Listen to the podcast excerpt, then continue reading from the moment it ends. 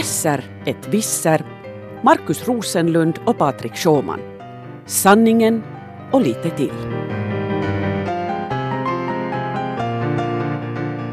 Du lyssnar på en Svenska Yle-podd som den här gången handlar om pensionärer på Mars. Ja, idag ska vi både bege oss till planeten Mars och titta på om våra pensioner räcker för att åka dit. Men Marcus Besser Rosenlund, vad är det som är så speciellt med Mars just nu? No, jag väntar på mina pensionsår, på min hacienda på Mars. Ja, först ska vi alltså kanske säga att det här året vi talar om nu är 2039, det är då som du och jag går i pension och ska uh, ta oss till vår hacienda, så vi har 21 år på oss nu att planera och fixa det här. Det här är då enligt antagande att vi ska gå i pension som 70, det är ju det som är målet. Att förstås då vissa går i förtidspension så kanske då det blir 65 i medeltal, men 70 är målet som vi siktar på. Mm, min hustru har faktiskt en äh, sån här app som räknar ner åren och dagarna och minuterna och sekunderna tills hon går i pension. Hon är, vet du, hon är lite som Pippi Långstrump, att hon det här gick till skolan för att få sommarlov. Men, men ja, vad sa du, 21 år kvar innan, ja. innan vi får dras tillbaka på vår, vår det där pensionärskoloni uh, på Mars. Mar Mars är faktiskt i rubrikerna den här veckan uh, av en speciell orsak. det är ju så vet du att när vi kommer dit sen i tiderna så, så då kommer vi ju att få det där kryssa mellan allt möjligt skrot som, som man har sänt dit nu i vår tid. Uh, Föroreningen sträcker sig alltså till och med dit redan nu? Ja, ja men alltså Mars är nerlusat av, av sonder som har skickats dit. 60 procent av alla sonder som har skickats till Mars har gått åt pipan, de har aldrig lyckats landa eller så har liksom någonting har gått snett. Uh, så där ligger bokstavligen en massa skrot på, på, på Mars slätter och väntar på att någon kommer och städar upp det. Uh, den här veckan... Men he, alltså, först en kort sak, alltså hela poängen med att åka till Mars var väl att vi skulle slippa föroreningen här på jorden? No, ja, men vet du, vi har nu hunnit... Ah, jag blir så deprimerad, men fortsätt. Men det är nog ändå mindre skrot än, än det är här, alltså det, det är ändå, vi, vi snackar om vet du, ett dussin eller så, lite mera kanske uh, sonder som ligger där, det, du hittar mera skrot bara på vår bakgård, bokstavligen hemma i, i Esbo det finns, finns på Mars. Och du säger det där skulle lugna mig. du, ja, du, okay. du, du, du, känner mig, ja. Uh, nej men den här veckan har man alltså då sänt ännu en, eller inte sänt, man har landat ännu en uh, sond på Mars. Det är naturligtvis då NASA som är i farten igen, för let's face it, de kan det här med att landa på Mars. De har ett ganska bra track record när, när det gäller att få ner en farkost uh, oskadd på den röda planetens yta. Som jag redan sa så 60 procent av alla sonder som, som har skickats dit har gått åt skogen, åt pipan, hasta luego, men NASA, eller då närmare bestämt Jet Propulsion Laboratory inom NASA, så de är, de är hejare på det här, de är baddare, vet du. De, de kan sin, sin sak. De har landat de senaste sju sonderna som de har skickat dit fullständigt fläckfritt vet du, på en femöring. Ingenting har gått åt skogen, allt, allt har gått bra och det gick det också den här gången.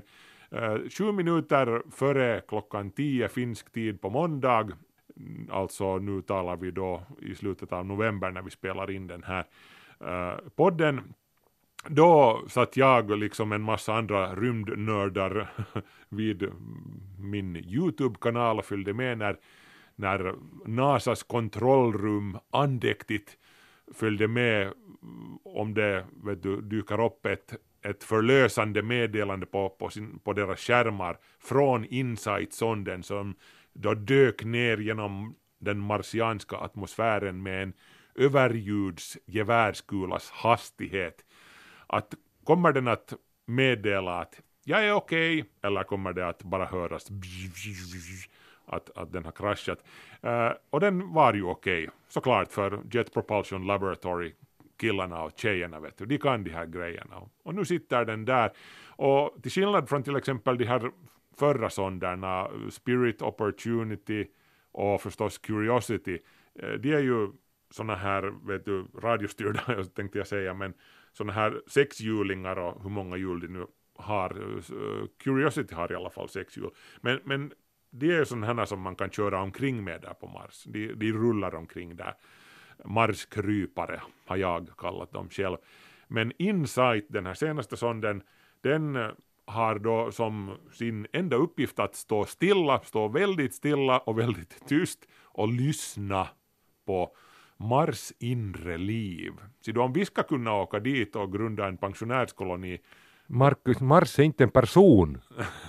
no, ja, vet du, nej men männen är ju från Mars och, och kvinnorna är från Venus. Och, och, ingen förstår sig på kvinnor, ingen förstår sig på män, så nu har de kommit på att vi ska fara och lyssna på Mars inre liv. Mars är liksom, det är mansplaneten, det är ingenjörsplaneten, där ligger redan nu en massa dyrt elektronikskrot, vet du, säkert en och annan stereoförstärkare också. Och äntligen får vi svaret på varför vill man bara titta på Formula, varför vill man bara titta på, på sport och, och, och köpa motorsågar och snabba bilar. Det, svaret ligger där, det får vi veta nu på Mars. Det finns till och med färdigt internetsatelliter som snurrar runt Mars. Vi, vi får bredband redan färdigt när vi kommer dit, vet du, vi missar inte ett enda avsnitt av, av akuten på, på TV1, det här sjukhusserien som alla pensionärer tittar på på morgonen, så vi, vi kommer inte att missa det.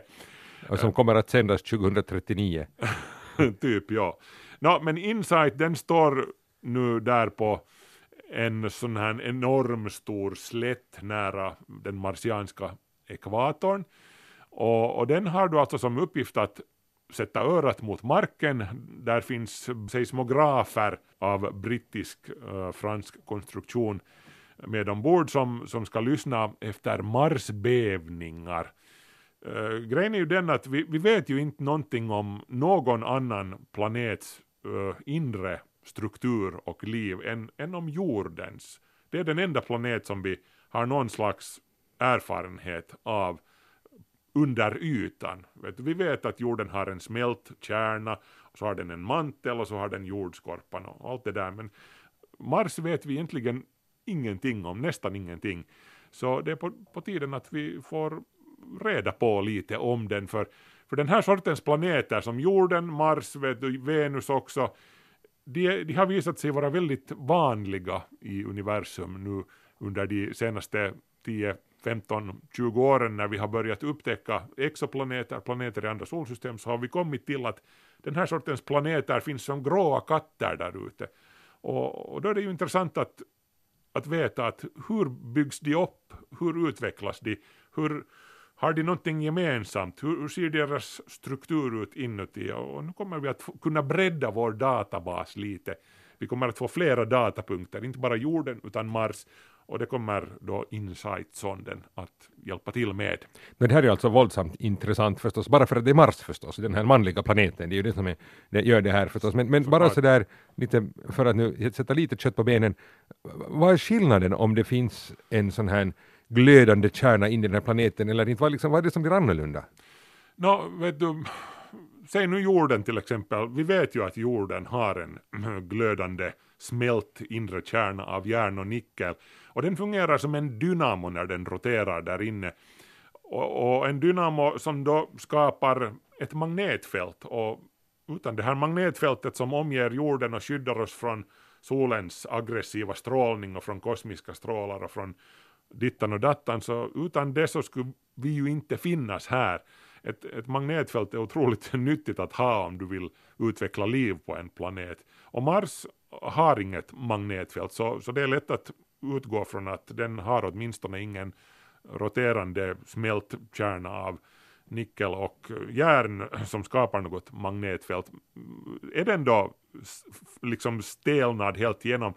Den är ju liksom geologiskt inaktiv, där finns ingen vulkanisk aktivitet det, det, verkar som en ganska död och steril planet för en, en ganska tråkig plats för en geolog som vill studera bubblande vulkaniska källor och vet du, lava som sprutar. Något sånt finns, finns det inte där. Det, det vet du, vulkaniska arkeologer som får resa dit och titta på Olympus Mons, solsystemets högsta berg. Den är ju en gammal vulkan men den är inaktiv sedan hur många miljarder år tillbaka i tiden. Jag vet inte det men, men i alla fall.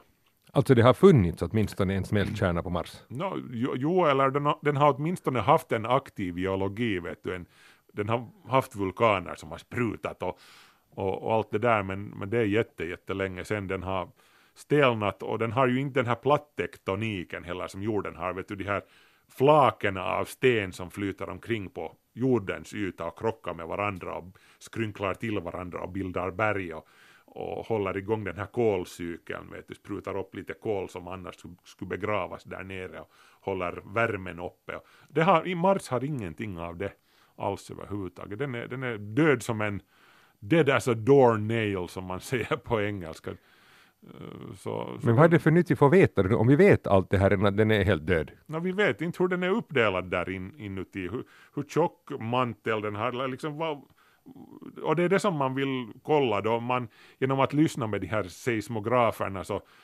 och på, på de här seismiska vågorna, bävningarna som, och det tyder ju på att någonting händer i alla fall, därför vi vet att där, det, det sker marsbävningar då och då, och, så, så någonting är det ju som orsakar dem också, den knakar ju nog lite, den här planeten, när, när den roterar, och, och liksom genom att lyssna på de här så kan man skapa en tredimensionell bild av vad som pågår där inne. Så nu är det ju lite intressant. Men är det bra det här alltså, um, om man tänker på att nu vi ska fara då och slå oss ner där när vi blir pensionerade 2039 uh, och, och, för att slippa vulkanutbrott här på jorden och, mm. och, och, och, slippa alla, all miljöförstörelse så vi bara snavar över några gamla uh, NASA bilar, bilskrot som ligger där omkring. Vet du, de kommer att bygga museer runt de här sonderna. När, när vi kommer fram dit så kommer det redan att finnas ett färdigt uh, he Space Heritage Museum byggt runt uh, Spirit och Opportunity och, och vet du, folk kommer att köra omkring i Curiosity-buggar, sådana replikor där och, och vem vet vad. Ja, det låter väldigt, väldigt lockande, men är det alltså, är det bra att Mars är sån jag menar, en ganska, okej, okay, Marsbävningarna lät som där händer nu någonting i den där, mm. tydligen är det nu inte helt, helt genom hård sten då, i den där Mars, men, men i alla fall inga vulkanutbrott och ganska, det låter stabilt och tryggt för en pensionär. No, ja, i princip, det, det betyder ju det att vi, vi får ju eller någon får lov att bygga en stor kupol över hela planeten för att kunna skapa något slags atmosfär där. För alltså en planet som Mars skulle ju då behöva ett magnetfält. Om, om vi tänker oss att vi ska återskapa den atmosfär som antagligen har funnits där någon gång i tiden i planetens tidiga historia så, så har den ju antagligen haft en atmosfär precis som jorden men på grund av att den inte har en, ett magnetfält så vet du solvinden, partiklarna, partikelströmmen från solen har blåst bort all luft därifrån Mars är dessutom så liten, den har så svag gravitation så den har inte orkat hålla kvar sin atmosfär. Solvinden har pff, blåst bort all luft.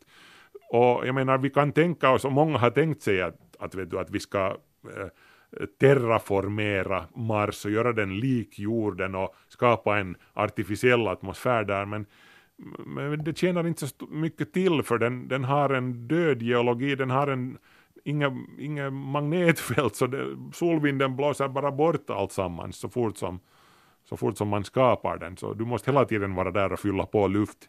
Men har alltså Mars ingen atmosfär? No, den har en väldigt tunn, nu har den ju en atmosfär, 97 procent koldioxid, och där, den är väldigt tunn och den är väldigt kall och, och inte mycket att ha, sådär om man tänker på att andas. Och, men jo, hej, ännu en, en grej som jag tänkte nämna om, om, om Insight, den har en, en spännande funktion. Förutom att den då har de här seismograferna som, som lyssnar. Ja, sen har den ju förstås också den här lilla mullvaden som gräver sig ner till fem meters djup och, och ligger där och, och tar tempen, vet du, den är som en rektal termometer i den här röda marsbaken, för, förlåt nu blir jag lite pubertal här.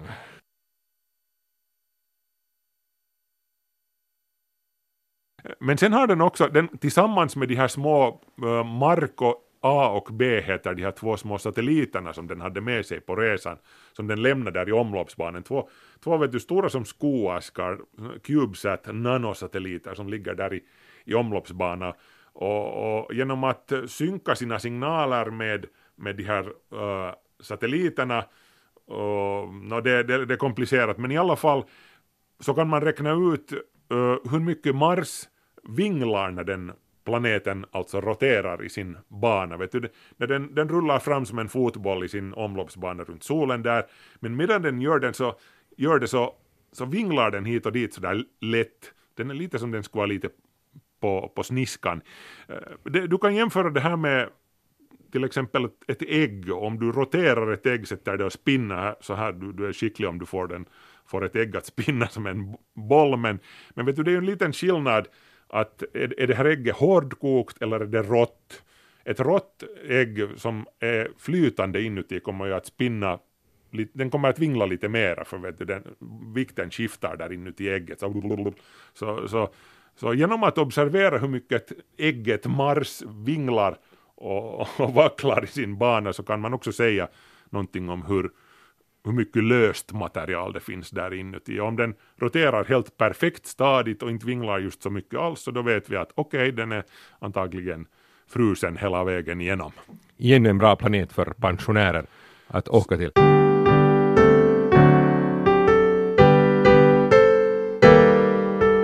Så är det. Men hur, hur kommer vi att ha råd att åka dit med våra pensioner? Ja, no, jo, det här är intressant alltså. Eh, faktiskt här när vi nu gör den här podden så har det hänt nyligen två saker.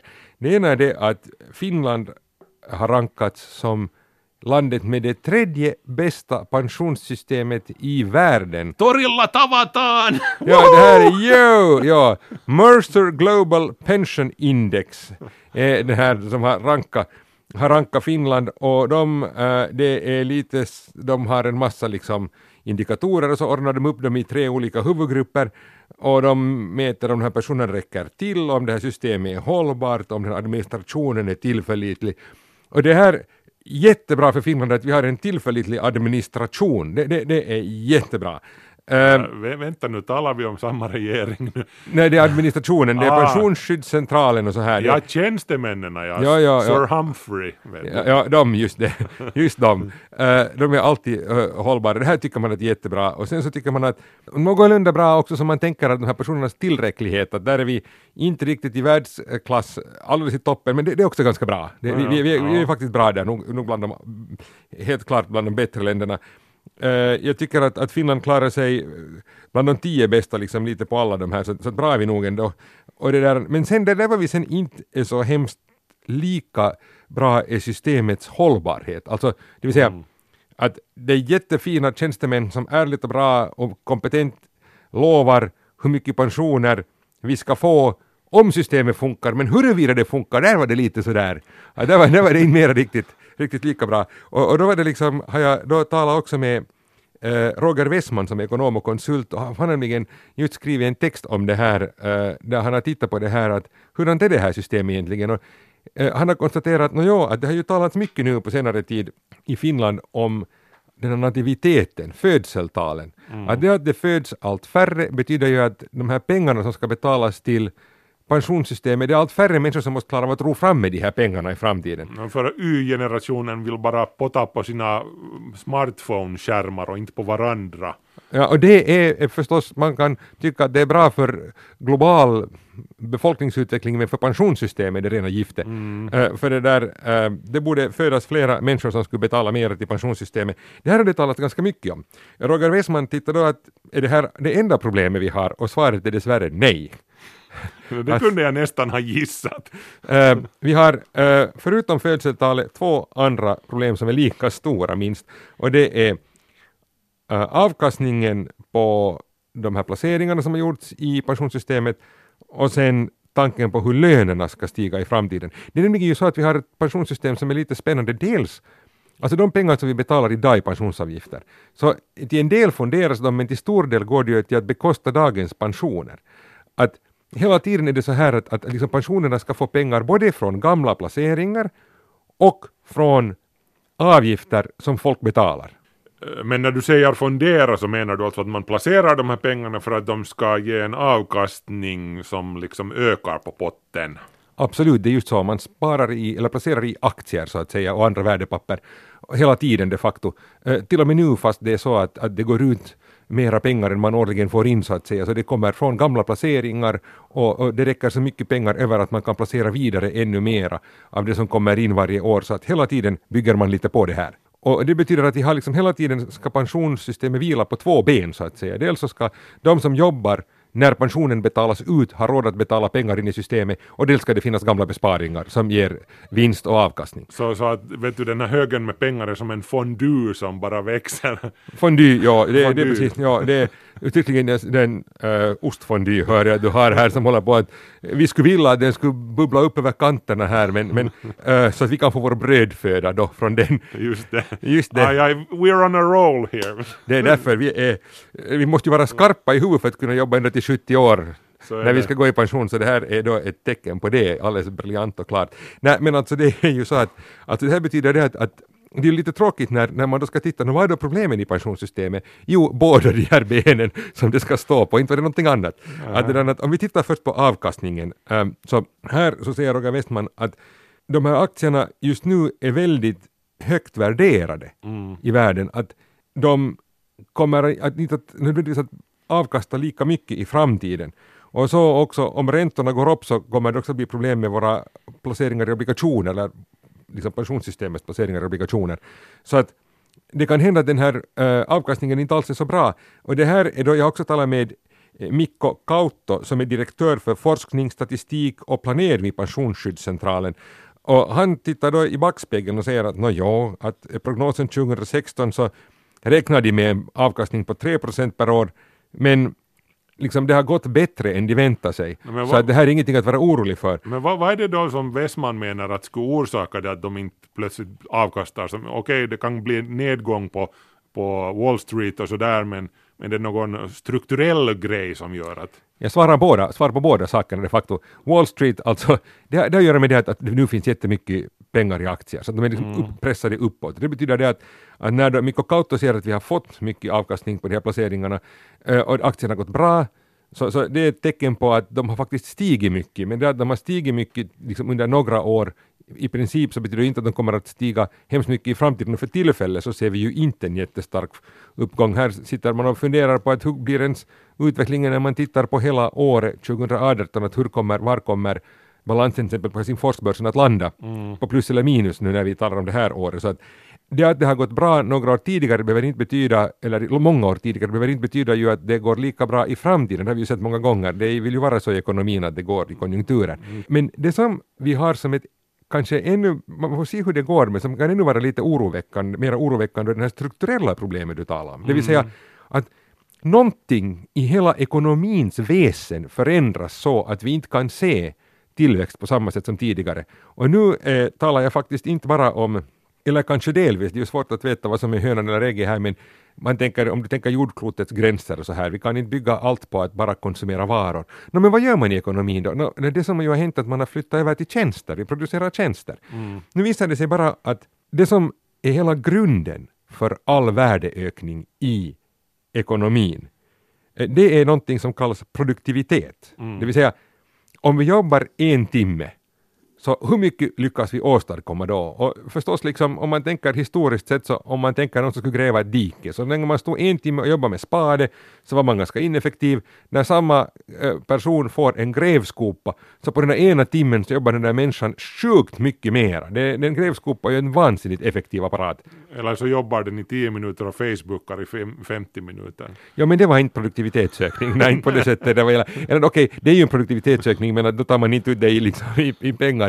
Men utan vad man tänker sig då att folk jobbar samma mängd och så får man mycket mer till stånd, sån här liksom äh, förbättring. Och i industrin har det varit möjligt. Man har liksom mm. sparkat människor och ersatt dem med maskiner och så har det här människor som har varit kvar kunnat jobba lika mycket som alla tidigare och kanske till och med mera. Ja. Än när det varit mera produktiviteten har så att säga ökat. Men i servicebranschen, det är det som vi går in för nu när vi producerar service och tjänster, så det kan vara så att, att här är svårare att uppnå sån här effektivering, för att ingen vet riktigt här. Alltså man kan, mm. måste säga att när, man, man, kan mäta produktiviteten, man kan se att händer det någonting eller händer det inte, blir vi effektivare, men riktigt varför tycks det nu ha stannat, det kan man inte veta, men det här är en sån idé som man har, att här, här tänker man att det här kan vara ett problem. Ja, och det är globalt, det här det är inte bara i Finland, utan det är globalt som det här är liksom mm. ett, ett problem. Det, och då är det ju lite problematiskt för alla. Är du tänkte säga något?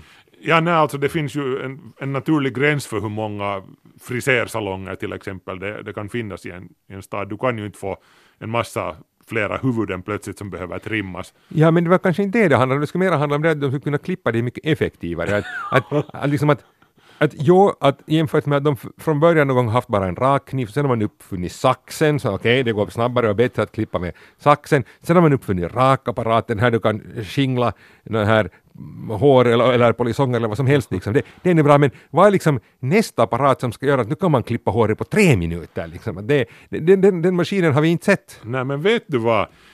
På Mars kommer det ju att behövas frisersalonger så det understruttnar. Det ja, men det blir inte effektivare för det. Produktiviteten ökar inte bara för det, det, ekonomisk tillväxt kommer också av, av befolkningsökning, men det är inte en produktivitetsökning. Ja, alltså det... du, jag litar på Elon Musk. Han kommer att hitta på en, en uh, hårsax, en sån här hårklippningsapparat som klipper folk på vet du, på tusen kilometers avstånd bara genom att rikta den ungefär åt det där hållet så har alla plötsligt sjukt fina frisyrer som råkar befinna sig på, det, på den sidan av Rio Grande.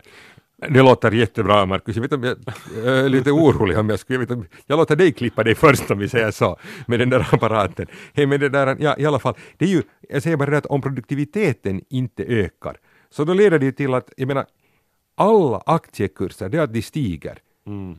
Det led, beror, bygger ju på det att produktiviteten ökar i bolagen, de blir mer effektiva. Så om produktiviteten inte mera ökar så snabbt så kommer inte aktiekurserna heller att stiga så snabbt. Då får inte pensionssystemet heller så mycket pengar. Det vill säga, bottom line, summa summarum, vi får inte så mycket pension som vi hade hoppats på. Eller jag har ju, jag har ju överhuvudtaget inte tänkt på hela saken. Vet du, jag är ju, innerst inne är jag 25 år gammal fortfarande. Eh, jag, jag, tänk, jag, jag vägrar att öppna de här de här utdragen som kommer från pensions, vad det nu är för någonting, vet du, jag kastar dem raka vägen i återvinningen. Ja, du, 25, 21 år till pension, det är lång tid, vad ska vi bry oss om det? Nej, hej, jag ska säga ännu en sak kort om lönen. Uh, lönen var ju också en sak, den är ju också beroende av produktiviteten. Lönerna mm. stiger på grund av produktiviteten, att den blir bättre, men om den heller, om produktiviteten inte är bättre, stiger inte heller våra löner. Och här har också Pensionsskyddscentralen räknat med att lönerna stiger en halv procent varje år. Mm. Uh, det har de ju inte gjort de senaste åren. Mm. Så att, men här finns den tråkiga sanningen det att, att okej, okay, att jo, det kommer mindre pengar in i pensionssystemet, men eftersom pensionen är en procent på lönen, så då så kan man, de pengar man ska betala ut blir ju också mycket mindre. Mm. Så att det är inte ett problem för pensionssystemet det här i sig kanske så mycket. Om, de, om folk betalar mera avgifter så måste de betala mera pensioner och kommer det in mindre avgifter så kan de betala mindre pensioner. Men pensionen blir ju inte så hög. Så att jag hoppas att den här resan, eh, Elon Musk och andra som du talar om här, den här resan 2039, den blir billig. Ja, kanske vi får lite tagga ner på våra förväntningar. Kanske det, kanske det är månen som, som gäller då för oss när vi blir pensionerade. Där kan man spela golf, vet du. det är svag gravitation, en sjättedel av jorden. Uh, vi kan göra push-ups hela dagen lång och känna oss som adonisar. Det låter bra. Där! Uh, så, no, men hej, varför vänta till pensioneringen?